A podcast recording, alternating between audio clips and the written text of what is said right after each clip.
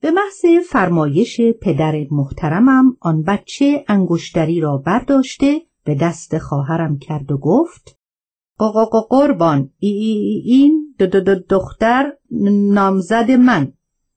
پدرم طفل را در آغوش گرفته و گفت عزیز من نامزد تو این دختر است و میل من بر این و تو باید او را داشته باشی. طفل با همان لکنت زبان گفت بسیار خوب مادرم حضور داشت فریاد زد و گفت آه من دختر خود را مسموم و از حیات آری می نمایم و به هیچ وجه راضی به این داماد نمی شوم. آیا حیف نیست دختر مطبوع محبوب مرا به این طفل بدهید؟ در حالتی که پدر و مادرش معلوم و قیافه و هیکلش اسباب نفرت است؟ معلوم است این سخن درشت درباره عزیز در پدرم چه اثری نمود. مانند رد قرید و فریاد زد چه گفتی؟ آیا میل مرگ داری؟ آیا اختیار دختر من دست توست؟ هنگامه ای برپا شد و مادر مرا با زحمتی از نظر او مخفی نموده و من به جای خود خشک شده بودم. با این وضع برای شما می نویسم که خیلی میل داشتم مادرم ممانعت نکند و واقع مرا به او بدهند. نه اینکه مفهوم شوهر چه یا آنکه میفهمیدم که معنی محبت چیست. همینقدر میفهمیدم که اگر شوهر کنم از منزل مادرم خارج شده نوازشات او را به برادرم نمی‌بینم. و گذشته از اینها عروسک های خیلی قشنگی که در مجموعه بود به هیچ علاجی من میل متارکه آنها را نداشتم و خیلی دلم می‌خواست همان ساعت آن اسباب بازی ها را به من بدهند و من دویده به اتاق بازی خود داخل شوم و آنها را خرد و پاره پاره نمایم. تعرض مادر من طفل را جری کرد و گفت من, من همون خانم را می می می می‌خوام. من ای ای ای این خانم ن ن ن نمی‌خوام. همه گفتند مبارک است. تقریبا نامزد کنان شد و عروسک ها و جواهرات را خاجه ها به منزل خواهرم بردند و من متغیر و دلتنگ به منزل آمدم. به محض ورود مادرم مرا صدا کرده گفت چرا آمدی؟ برای چه مراجعت کردی؟ برو پیش پدرت یا اگر میل داری در منزل من باشی دیگر پیش پدرت نرو. من گریه کنان به اتاق خود آمده خود را انداخته و گریه می کردم. خواب بر من غلبه کرده خوابیدم. در عالم خواب دیدم صحرای وسیعی را که در او انواع و اقسام اشخاص مختلف در گردش و تفرش هستند و من هم غرق جواهر و لباسهای فاخر مشغول گردش. کم کم این مردم به من هجوم آورده تمام زینتها و جواهرات مرا یک یک برداشته مرا اوریان گذاشتند و من مانند کبوتر مظلومی که در چنگ شاهین گرفتار شده باشد در دست این مردم اسیر بودم بال و پر مرا یک یک کشیده بردم. از وحشت از خواب بیدار شده دوباره شروع به گریه کردم. دد جانم وارد اتاق شد و مرا گریان دید.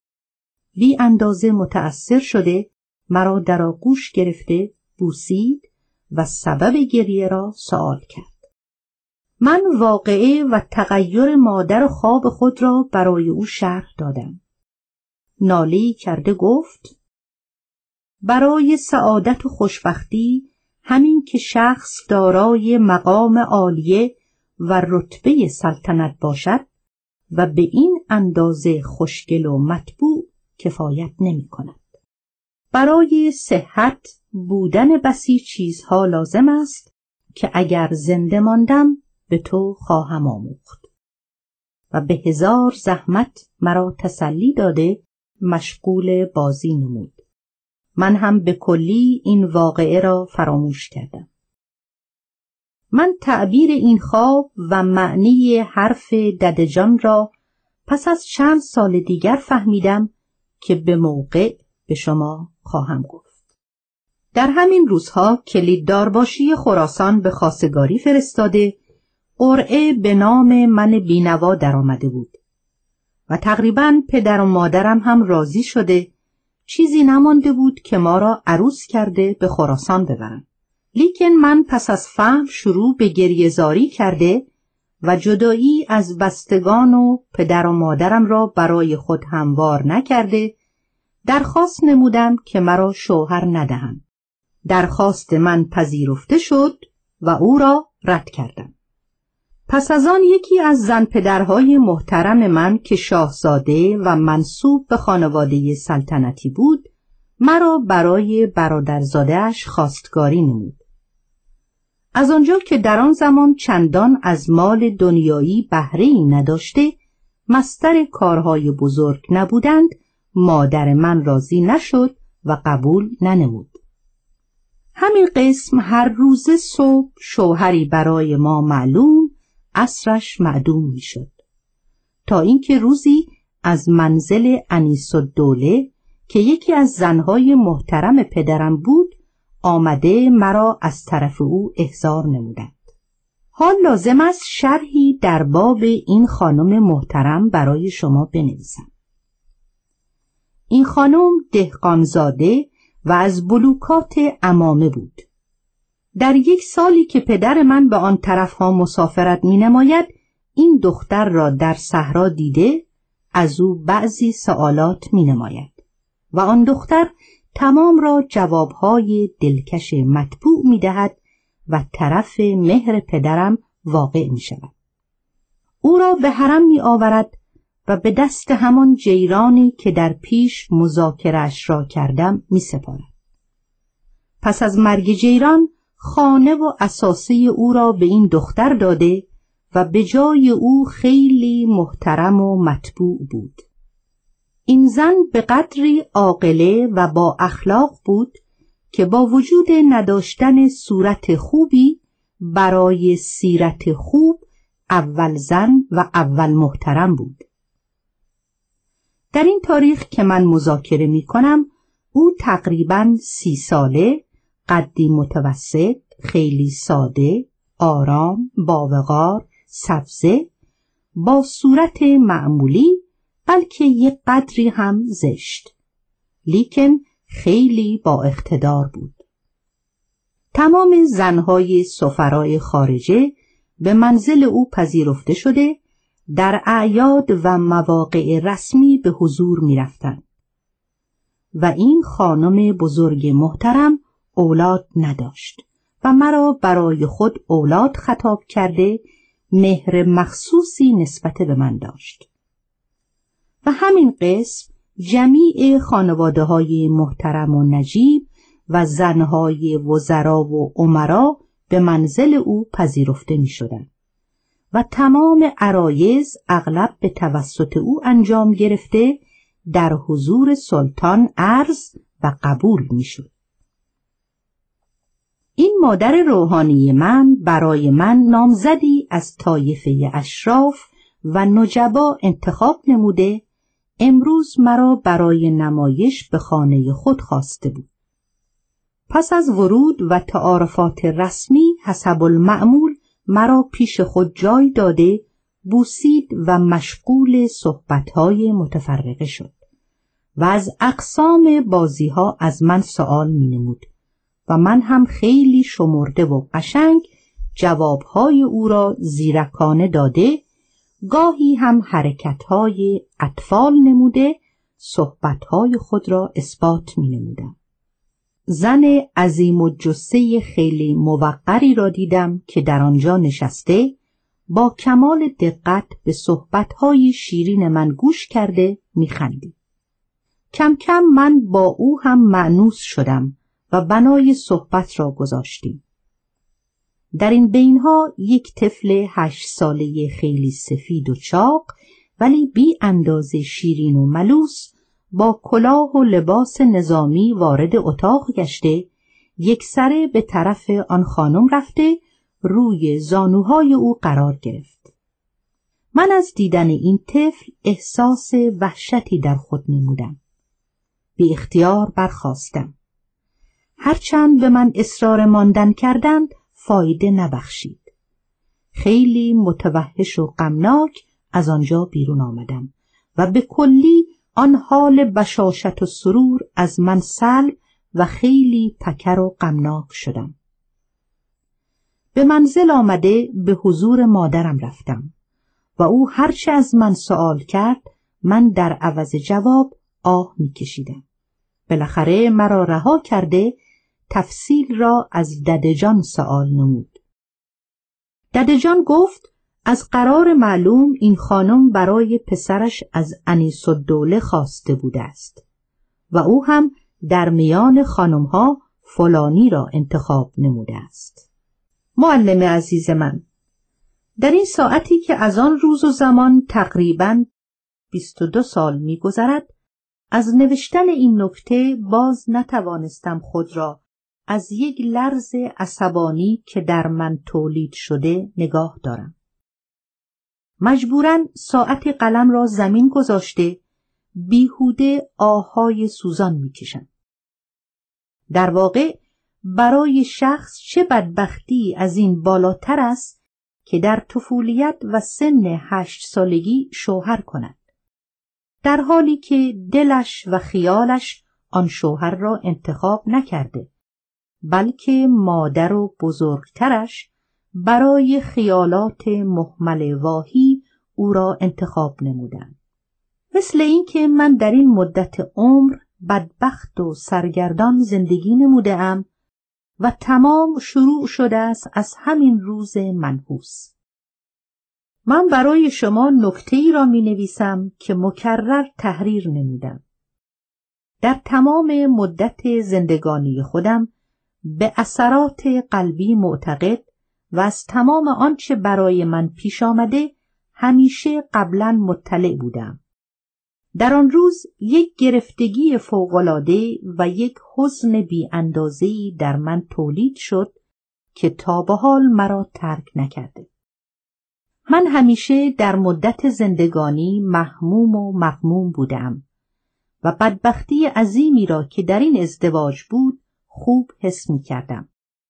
و هر وقت درباره آن زن و آن طفل فکر می کردم یک دردی در سر و یک لرزی در اعصاب و یک فشاری در قلبم تولید می شد که مجبور به گریه می شدم. دو سه روز گذشت و من همین قسم ملول و محزون بودم.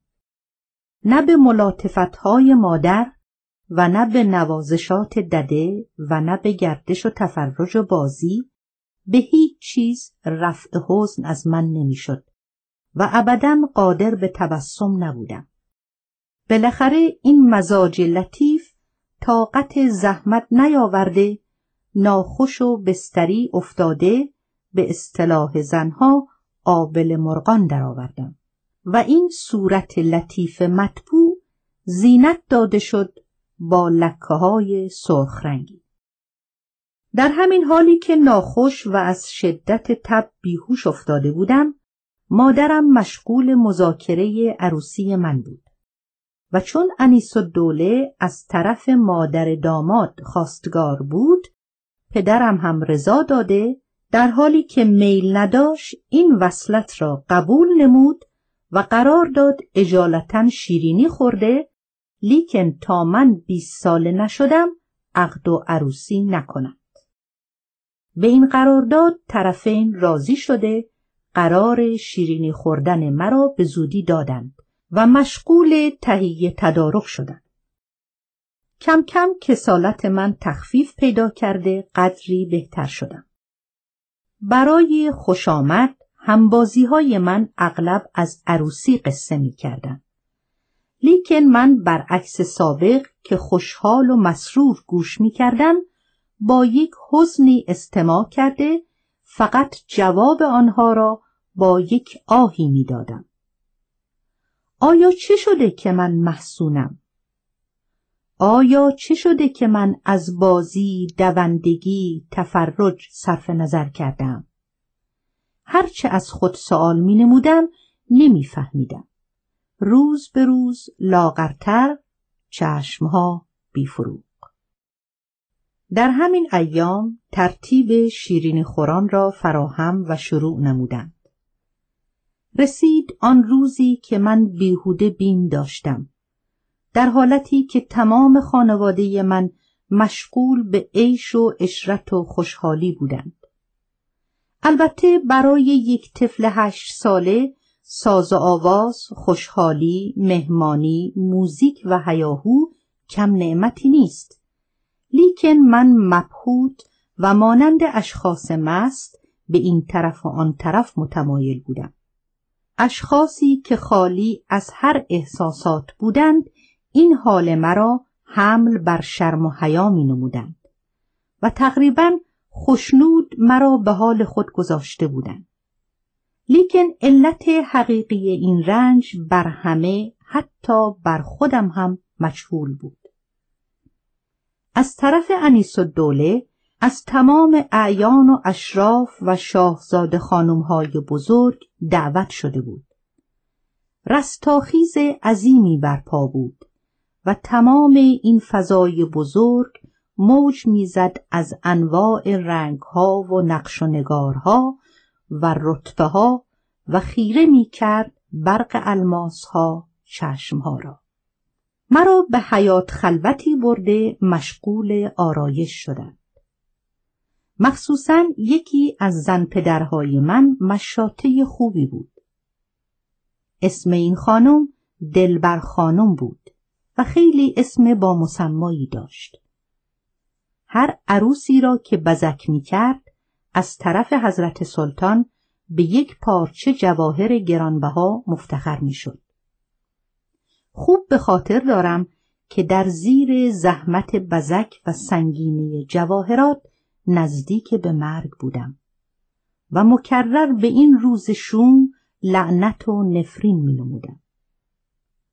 تمام دخترهای کوچک همسن در این حیات جمع شده و یک دسته کوچکی از مطربها و رقاسها جدا کرده و به آنجا آورده مشغول نوازندگی بودند. صدای موزیک از اطراف مسموع همه و ازدهام غریبی از هر طرف شروع و ظهور نموده بود. تقریبا هزار خانچه اقسام شیرینی ها و میوه ها با چندین سینی طلای پر از جواهرات الوان برای این شیرین خوران تهیه کرده با موزیک اجماع قریبی از عمرا صاحبان منصب و اشراف آورده و یک دور در حیات بزرگ گردش کرده به منزل ما آوردند. این جمعیت باید مخصوصا خیلی آهسته و ملایم حرکت کند. برای اینکه مدعوین تمام اشیا را به دقت تماشا کرده مخصوصا بدانند برای عروس چه آورده اند و قیمت این دختر چند است. بیچاره من که مثل اسیر و کنیز با جواهرات و تزئینات ظاهری فروخته شدم. در حالتی که این شوهر را ندیده و به اخلاق او عادت نداشتم. بلکه این انیس و مونس تا آخر عمر را خیالی قبول کرده در مخیله خود فقط اسم شوهر را پرورش داده بودم و ابدا از حقوق بزرگ شوهر مسبوق نبوده بلکه بی اطلاع بودم. من باید شوهر کنم به هزار خانچه شیرینی و میوه و پنج شش سینه طلا و نقره و جواهرات و مروارید و تقریبا چندین بسته پاکت در بسته ممهور اسکناس. آه نگو از بدبختی های بزرگ انسان همین است که باید به میل پدر و مادر زن گرفته یا شوهر نماید. در حالتی که برخلاف عقل و مقایر قانون و بسیار عجیب است. و در این موضوع حق به طرف اروپایی هاست. اگرچه آنها در همه چیز از ما عالمترند و ترقیاتشان زیادتر است. اما من متاسفم که ما چرا آنقدر جاهل باشیم که اقلا بین خوب و بد را تمیز نداده اگر از خود نداریم لااقل از دیگران بیاموزیم زیرا انسان باید همیشه برای روزگار آینده خود در جد و جهد باشد چه گذشته از دست او رفته و حال حاضر مریض محتضری است که هر لحظه از عمر او کاسته می شود. طبیعتهای بیعیب و نقص با امتداد معاشرتهای نالایق خللپذیر می شود و همیشه انسان باید برای معاشر دائمی خود خوب فکر نموده او را کاملا شناخته انتخاب نماید تا بدبخت نشود و دستخوش هوا و هوس نگردد باری خانچه ها ضبط و ثبت و جواهرات محفوظ شد. پس از نهاری که با یک هیاهو و جنجال عظیمی صرف شد مرا به مجلس بردند خوب به خاطر دارم لباس زری گلی رنگی را که به تراسهای گلابتون و تزئینات دیگر آراسته و مزین شده بود. و این لباس خیلی شبیه بود به لباس دخترهایی که در تئاترها میرقصند. نیمتنه کوتاهی با یک دسته که به واسطه فنرها چتر زده خیلی بلند ایستاده بود. و این مخلوط شده بود با یک چادر تور نازکی که تمام نقره دوزی شده بود. و سر را هم به اصطلاح آن عصر قجری بسته با کهنه و پنبه کلاه مانندی درست کرده دو گوش مصنوعی بلندی از دو طرف ساخته روی او را جواهر نهاده و لیکه های زرد براقی ریخته بودند. تقریبا مسحک شده بودم. وقتی آینه را به من دادند تا خودم را ببینم از خودم وحشت کردم. چهره به این طبیعی و مطلوبی را با اقسام سرخاب سفیداب های زیاد نقاشی کرده به کلی از شباهت فارغ نموده بودند. مثلا ابروی مرا نصف کرده و تمام را با یک زحمتی با مقاش کنده بودند و یک خط صاف قوس شکل داده و با وسمه اقسام سیاهی ها بر آن کشیده صافگیری کرده بودند. به قدری سفیداب به صورت من مالیده بودند که تمام سایه روشنهای طبیعی را محو و چهره مرا بی حالت نموده بودند. به اضافه سرخاب فراوانی که به لبهای من مالیده بودند. با این صورت مزهک هزار منقل آتش در جلو که به انواع عطریات و اسپندها برای نظر دود فراوانی راه انداخته بودند و مخصوصا باید دو نفر دو بازوی مرا گرفته من هم چشمها را روی هم گذاشته خود را کور مصنوعی درست کرده راه بروم. و این مرسوم بود. اگر عروس چشم باز می کرد بی حیا و غیر متمدن بود. بالاخره به همین حال اول مرا به حضور پدرم برده پس از اینکه پای او را بوسیده انواع مرحمتها و نوازشها و تعریفها را دیدم مرا به مجلس برده پولهای طلا و نقره به اصطلاح سر من شاباش کرده روی صندلی طلایی نشاندند خیلی مسحک بود که پاهای من تا زمین نیم زر فاصله داشت و من به قدری کوچک بودم که بغلم کرده از پله ها بالا بردند. پس از آن همه آشوبی که برای افتتاح بدبختی من کردند روز تمام و ما از قید زحمت آزاد شدیم.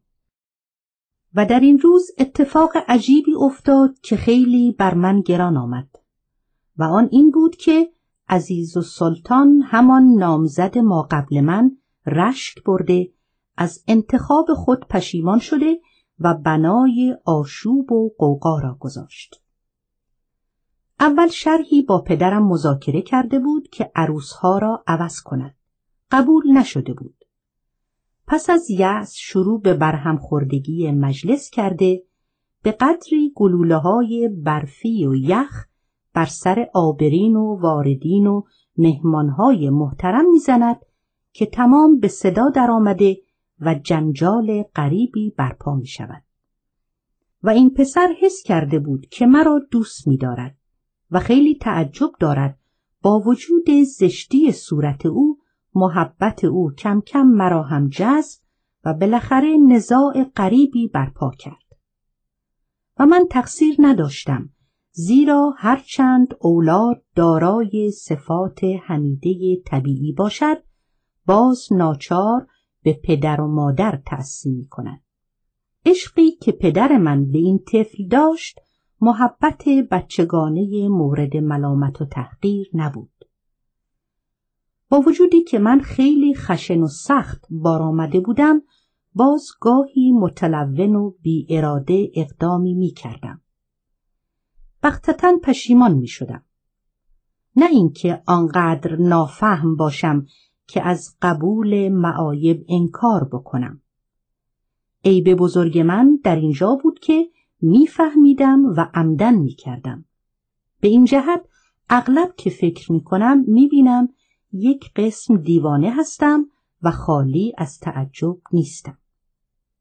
مثل اینکه این مطلب در من یک اخلاق ثانوی تولید نموده که هنوز هم باقی و برقرار است.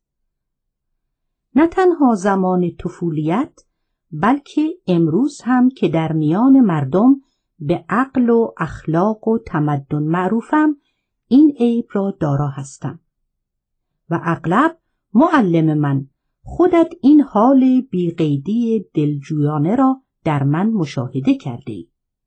حال ملامتم نکردی نمی‌فهمم چرا و سببش چیست. اما خوب می‌فهمم که این عیب را چرا دارا شدم و برای شما حال توضیح می‌دهم. علت اصلی این مسئله این است که در طفولیت مرا خیلی عزیز و لوس بار آورده. مثلا اگر یک گلدان چینی قیمتی را می شکستم به من می گفتن این گلدان قیمتی و حیف بود. لیکن چون میل داشتی بشکنی خوب کردی. یا مثلا این اسباب را آتش زدی حیف بود. چون میل داشتی سوز او را عیب نداشت. و همینطور چیزهای دیگر. و جز تملق و چاپلوسی چیز دیگری نبود. و به کلی آن قوه حساسیه و انتقامی مرا آلوده و توأم با یک خودپسندی کرده بودند. مثل اینکه تمام سلاطین و بزرگان و حکام و اشخاص بزرگ قتل می‌کنند قارت می‌کنند زجر می‌کنند حبس می‌کنند ظلم می‌کنند فساد می‌کنند. نه اینکه نفهمیده باشند نه نه خوب می‌فهمند.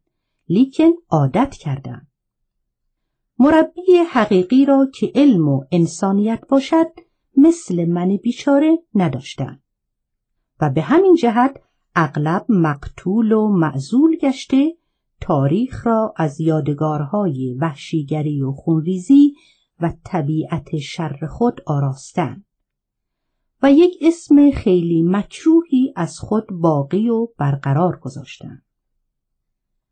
همینطور که من از دست دادم تمام سعادت و آن چیزهایی که طبیعت فوقش را برایم مهیا کرده بود. و قبول کنید اگر مقتول یا معزول از زندگانی می شدم بر من گواراتر بود. من نمی توانم خود را بدبخت بگویم. زیرا بخت یک مخلوق خیالی است که زاده طبع خیال پرور است. مثل شیشه هایی که اطفال از کف صابون می سازند و در یک لحظه حباب می شود و می ترکد. لیکن می توانم بگویم خوب تربیت نشده بودم و چون قابل تربیت بودم این است که امروز منتقل شده و خود را زار و زبون می بینم و به این واسطه یک عمر غمناکی را شروع کرده همینطور غمناک به آخر خواهم رسانید آری حزن و اندوه یک قسمتی از زندگانی است. بنی نوع انسان همیشه در طوفان‌های عظیم پیش آمده گرفتار است و زندگانی دلخواهی نیست بلکه تحمل است. خوش یا ناخوش این عمر در گذر است. و باید تحمل هر رنجی را کرد در زمان خیش. انسان نباید قره بشود و تکبر و نخوت پیشه نماید. همینطور در حال بدبختی هم نباید بگذارد کسی ناله او را بشنود. روزها و شبها میگذشت و تمام اهل سرا در عیش و اشرت و خوشی بودند. لیکن من همیشه محسون و غمناک بودم. و یک چیز خارجی مرا تهدید می‌کرد یک سال به همین منوال گذشت و اتفاق تازه‌ای نبود که برای شما بنویسم. روزگار به یک پروگرام میگذشت. پس از انقضای این سال امین اقدس که یکی دو سال بود از دو چشم کور شده بود فوت کرد. تمام اساسیه و دارایی او را که مبلغ گذافی بود به خواهر من دادند و در همان سال مشغول تهیه عروسی شدند و در همین بینها من محاصره شده بودم با یک نگاه های عجیب و آهای غیر آشنایی از طرف این پسرک که کم کم می‌رفت جوانی بشود. مکالمه با این پسر برای ما اکیدن از طرف مادر ما من و قدغن بود. ولی ناچار میبایست هر روز عصر را به حضور رفته و تا ساعت شش و هفت در حضور باشیم. در نتیجه برای نگاه ممانعتی نبود. من فوقالعاده رشد کرده خوشگل شده بودم و مثل باغ خیلی قشنگی که به اقسام گلها مزین است هر روزی یک گل تازه باز می‌شد و بر جلوه رنگ رخسار خود می افزودم. مادرم خیلی بزرگ و بزرگوار بود. در خرج کردن و خریدن اقسام لباسهای قشنگ قیمتی برای خودش و من و برادرم کوتاهی نداشت. همیشه هر روز به یک لباس تازه جدیدی ملبس و با اقسام زینتها مرا آرایش می‌داد. پدرم حکم کرده بود لباس فرنگی و اغلب صورتی و سفید به من بپوشانند. هر روزه در تفحص پارچه های ممتاز برآمده اقسام لباس ها را برای من دوخته با گلها زینت می‌دادند. نه تنها حسن صورت من این جوان بیچاره را در زحمت و گرفتاری دچار کرده بود بلکه از این آهکشها در تمام اطراف من به وفور بود. و من مثل یک گنجشک مظلومی در میان این حریق و ناله دچار بودم. و این طوفان عظیم را مادرم خوب ملتفت بود و هر روز یک نوع یک قسم سختی تازه درباره من معمول و مجرا می داشت. و کم کم بازی، آزادی، گردش و تفرج را از من من منزوی و محبوسم ساخته بود. لیکن از حضور حضرت پدرم دیگر نمی توانست من کند. تمام این دلباخته ها در آن موقع مرا دیده و به همین دیدار از دور قناعت داشته من هم طبیعتا محزون و ملول و تقریبا از زندگانی سیر بودم و این حزن به من یک ملاحت و وقار فوقلادهی داده بود که خیلی بر حسن صورت من افسوده و جلوه مرا معاونت می نمود. در همین سال عروسی خواهر من شروع شد و قبل از این عروسی مادر شوهر من فوت کرد و آرزوی عروسی پسر یگانه خود را به گور برد. و من خیلی از این پیش آمد محزون و متاسف شدم. زیرا مرگ آن خانم محترمه کمک به بدبختی من نمود و زندگانی آتیه مرا تاریک کرد. پس از چند ماه پدر شوهر من برای خودش یکی از دخترهای صدر اعظم را عقد و عروسی کرد. و پس از عقد و عروسی خود به حضور پدرم عرض و درخواست نمود که مرا عقد کند. و اگر اجازه عروسی هم نمی‌دهند بماند تا هر وقت میل پدرم قرار گرفت. اجازه عقد کنان داده شد و مشغول جشن شدند. فوقلاده عالی و قشنگ تهیه دیده ولی تقریبا کم جمعیت تر از شیرین خوران بود. دوباره آن خیال سرسام و جنون در من تولید شده به یک تهدید خارجی همیشه دچار بودم و می‌دیدم در یک گرداب عمیق افتاده راه خلاصی ندارم.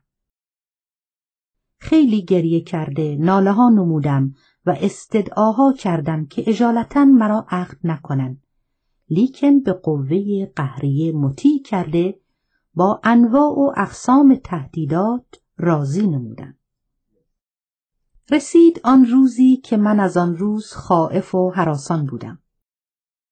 مجلس عقد افتتاح شد و ما را در حضور پدر آسمانی و معبود حقیقی سر سجاده حاضر کردند. مانند قربانی های قدیم که در راه خدایان قربانی می کردند لباسی از اطلس سفید با انواع جواهرات زینت داده شده و سر و کله با همان فرم مخصوصی که در واقعی شیرین خوران مذاکره شد. یک تور سفید بلند نقر دوزی روی صورت ما کشیده خطبه تمام و منتظر جواب از من. لیکن اشک فرصت جواب به من نداده. یک سره می لرزیدم.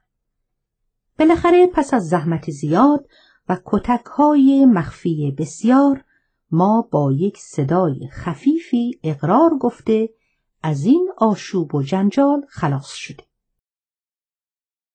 خانم ها تقاضا کردند که داماد سر عقد بیاید. دو برادر کوچک من که با داماد تقریبا همسال بودند او را به اتاق آورده پهلوی من و روبرو نشاندند. من از شدت گریه تمام بزک ها را مخلوط کرده و تمام آرایش و تزئینات را به هم زده بودم. و همین قسم که سر پایین کرده بودم بلند نمودم. در آینه روبرو داماد را می دیدم. انصافا خوشگل بود و در شمار زشتها محسوب نمی‌شد. لباس سفید نظامی خیلی قشنگی پوشیده با سر و زلف سیاه و چهره سفید لطیف مطبوع. لیکن من ابدا نمیفهمیدم که باید این جوان را دوست داشت یا خوشحال باشم از اینکه شوهر کردم. همینقدر حس می کردم که بی اندازه در فشارم و یک ضربان فوق تصوری در قلب و یک لرزش مخصوصی در اعصاب داشتم. معلم من با این همه اتحاد و فریادهای مسرتآمیز با آن همه اتفاقهای شورانگیز معاهده اسارت و شقاوت مرا در حضور معبود من با این جوان ناشناس و کسی را که من دوست نمیدارم و به اخلاقش عادت ندارم و ابدا نمی‌فهمم وضع زندگی او چیست برای من مونس ابدی قرار دادن. و از این کار جابرانه خوشحال و مسرور بلکه غرق در غرور بودند. و به بدبختی من با یک نظر متشکرانه تماشا می نمودند. آه چه روز شوم و چه ساعت نحسی بود که من در تمام عمر آن ساعتی را که سلب شد از من آزادی و اقتدار و نزدیک شد به من نفرت و انزجار فراموش نمی کنم. و همیشه آن روز منحوس را دشمن داشته لعنت و نفرین می نمایم. و اگر به نظر انصاف بنگریم تنها من نباید آن روز را دشمن بدارم بلکه آن جوان بیچاره هم باید دشمن بدارد.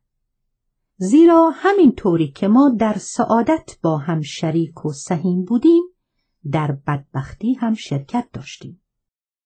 همانطوری که او اسباب بدبختی من شد من هم اسباب زحمت او شدم.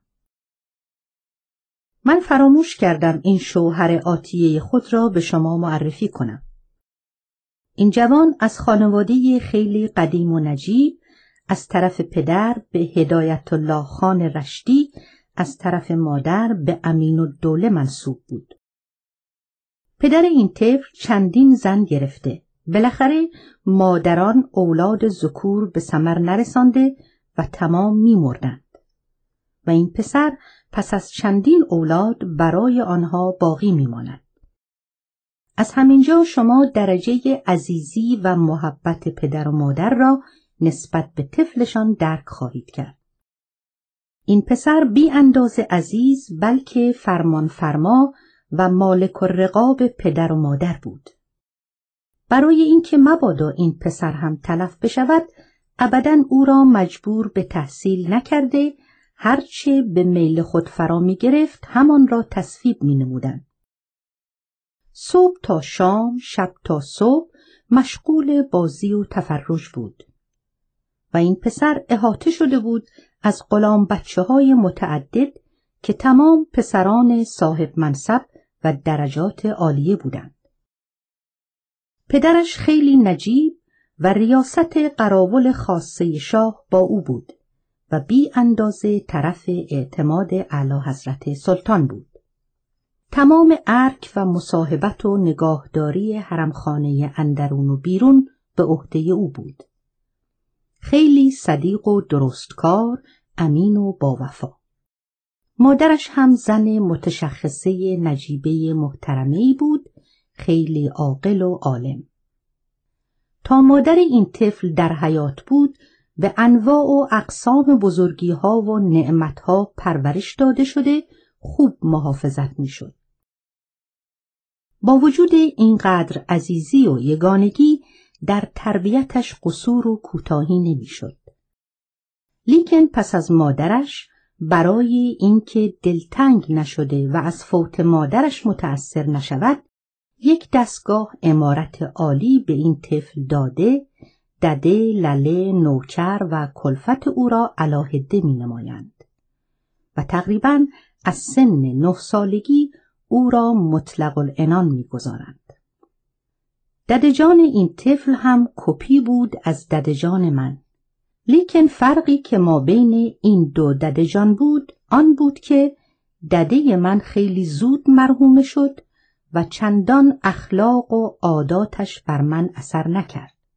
لیکن ددجان او زنده و سالها اسباب زحمت و انزجار من بیچاره بود. و به کلی تمام عادات جنگلی خود را به این طفل بیچاره آموخته او را لجوج، وحشی و خونریز بزرگ کرده بود. و هرچرا که می‌توان بد گفت به او آموخته و یک یادگار ابدی از خود باقی گذاشته بود. این بود شوهر آتیه من من پس از عقد به مکتب خانه هم نرفتم و اشتغال من تمام آه کشیدن و خواندن اشعار حافظ و سعدی بود. ترک بازی های بچگانه را هم به یک اندازه‌ای کرده کتابهای قشنگ و رمانهای شیرین مطالعه می نمودم. خیلی مغزم وسعت داشت و فکرهای عالی می نمودم. مثلا همیشه با یک نظر دقت و حسرتی به اسارت طفولیت خود نگریسته می‌گفتم انسان که خلق شده است برای آزادی و برای زندگانی چرا باید اسیر و به میل دیگران زندگانی نموده محکوم به حکم دیگری باشد؟ در حالی که در نوع انسان امتیازی نیست. همه یکسانند. همه می توانند در تحت یک حریت و آزادی طبیعی زندگانی نماید. مثلا در مواقعی که هوا سرد و بارانی بود این خدمتکارها را می دیدم که با لباسهای بسیار خفیف مشغول رنج و زحمت و خدمت هستند و در مقابل از خانمهای خود همیشه بد شنیده بی جهت مورد سرزنش واقع می شدن. من غرق قصه و پریشانی گشته بی اندازه ملول می شدم و می گفتم اینها چه فرقی با این خانمها دارند جز اینکه آنها لباسهای اطلس دیبا پوشیده و خداوند در نعمات دنیایی با آنها همراهی نموده. پس چرا باید اینها محکوم آنها حاکم باشند؟ در صورت حکومت چرا نباید رعایت نو کرده درباره آنها خیرخواه باشند؟ اگر به واسطه احتیاج به این بیچاره ها به نظر تحقیر مینگرند همینطور که اینها محتاج لباس و غذا و خانه هستند آنها هم محتاج به خدمت و همراهی و معاونت اینها هستند. انسان در عالم لازم و ملزوم یکدیگر است. یکی از حیث پول دیگری از حیث زحمت. پس چه امتیازی؟ چه افتخاری؟ تمام این سختی ها تمام این درشتی ها برای چیست؟ نمی‌فهمم. مثلا به آنان می‌گویند چرا فلان کاسه را شکستی؟ یا فلان مقدار آب زیاد خرج کردی؟ در حالتی که هر کس نسبت به زیر دستان خود وظیفه‌ای دارد. چه ادنی چه اعلا چه یک سلطانی چه یک وزیری چه یک خانمی. مقصود هر کسی که بزرگی یک مملکتی یا شهری یا خانه شد وظیفه مخصوصی دارد. و حتی القوه باید دارای اخلاق و عزم و اراده باشد. همیت و شرافت قوه بسیار مهم گرانبهایی است. این دو چیز به جهت نتیجه بخشیدن و فایده دادن است از این دو صفت چه چیز منتج می شود نیکی و نیکوکاری و ادای وظیفه آیا کلمه نجیبتر و بهتر از این دو کلمه یافت می شود؟